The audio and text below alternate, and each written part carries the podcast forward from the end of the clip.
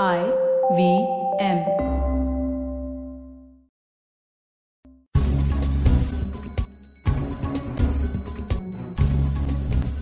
Hello, welcome, and Khushamadid. You're listening to The Note with me, Mahrukh Inayet. Three very important developments happened in the past fortnight that have compelled me to take up the issue that I have in this episode of The Note.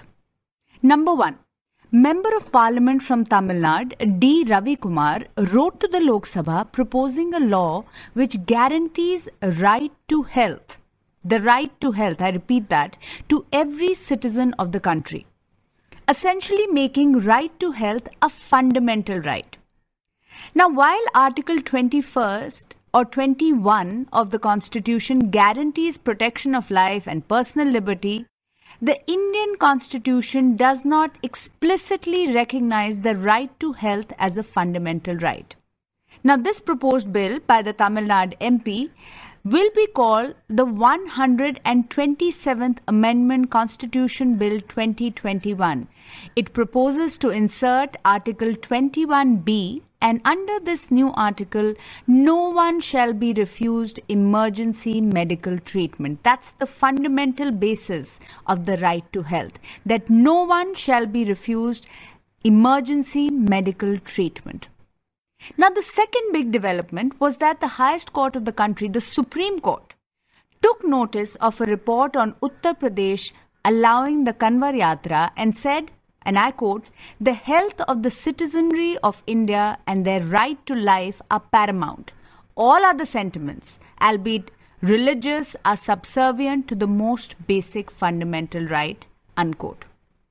And the third development was an evocative speech in the Rajya Sabha by RJD MP Professor Manoj Jha who said, among other things, that those who lost their lives in the second wave of the pandemic have left behind a living document of our failure. It was an emotional speech, and Jha said that even the poorest in the country were taxpayers, and the responsibility of a welfare state is to ensure the right to health and the right to work. Right to health. These three developments have made me ask the question why not? And there are more than enough reasons to back this. I'm just going to quote from an Oxfam India report that came out in the past week, which said, and there are some of the glaring facts that this report comes out with. Number one, India has one government allopathic doctor for every 10,189 people and one state run hospital for every 90,343 people.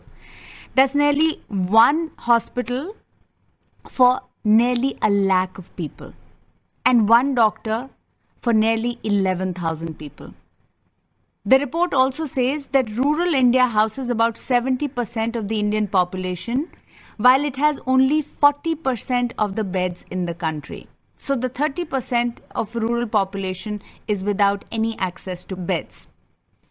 It also goes on to say that 63 million people are pushed into poverty every year due to health costs.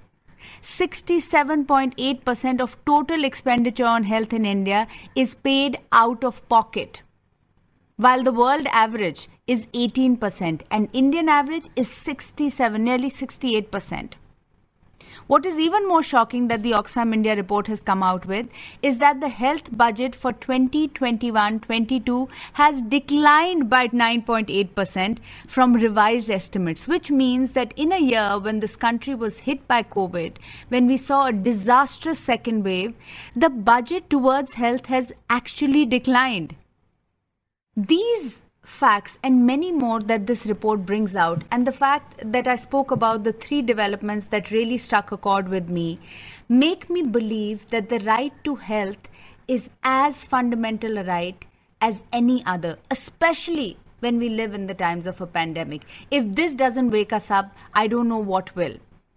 The demand to right to health recognizes it as a fundamental right It has been made in the past. It's been made in 2017, then again in Parliament in 2018, and then again in 2019, but things have not moved forward. Health is never part of election manifestos. It's never made into a political issue. Right about now is the time when it should. My point is, listeners, if now, when COVID 19 has hit us where it hurts the most, where all of us have been witnesses to the breakdown of our health infrastructure, where bodies have been cremated and buried unnamed, where people have literally gasped for breath and succumbed. If we don't fight for this right now, then when? If our legislators, if in our parliament it is not the only issue that we speak about, then when?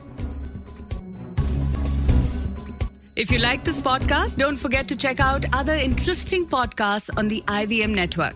You can listen to us on the IVM Podcast app or ivmpodcast.com. You can also follow us on our social media. We are at the rate IVM Podcast on Twitter and Instagram. And if you want to reach out to me, I'm Mahrukh Inayet on Twitter and Mahrukh Inayet on Instagram as well.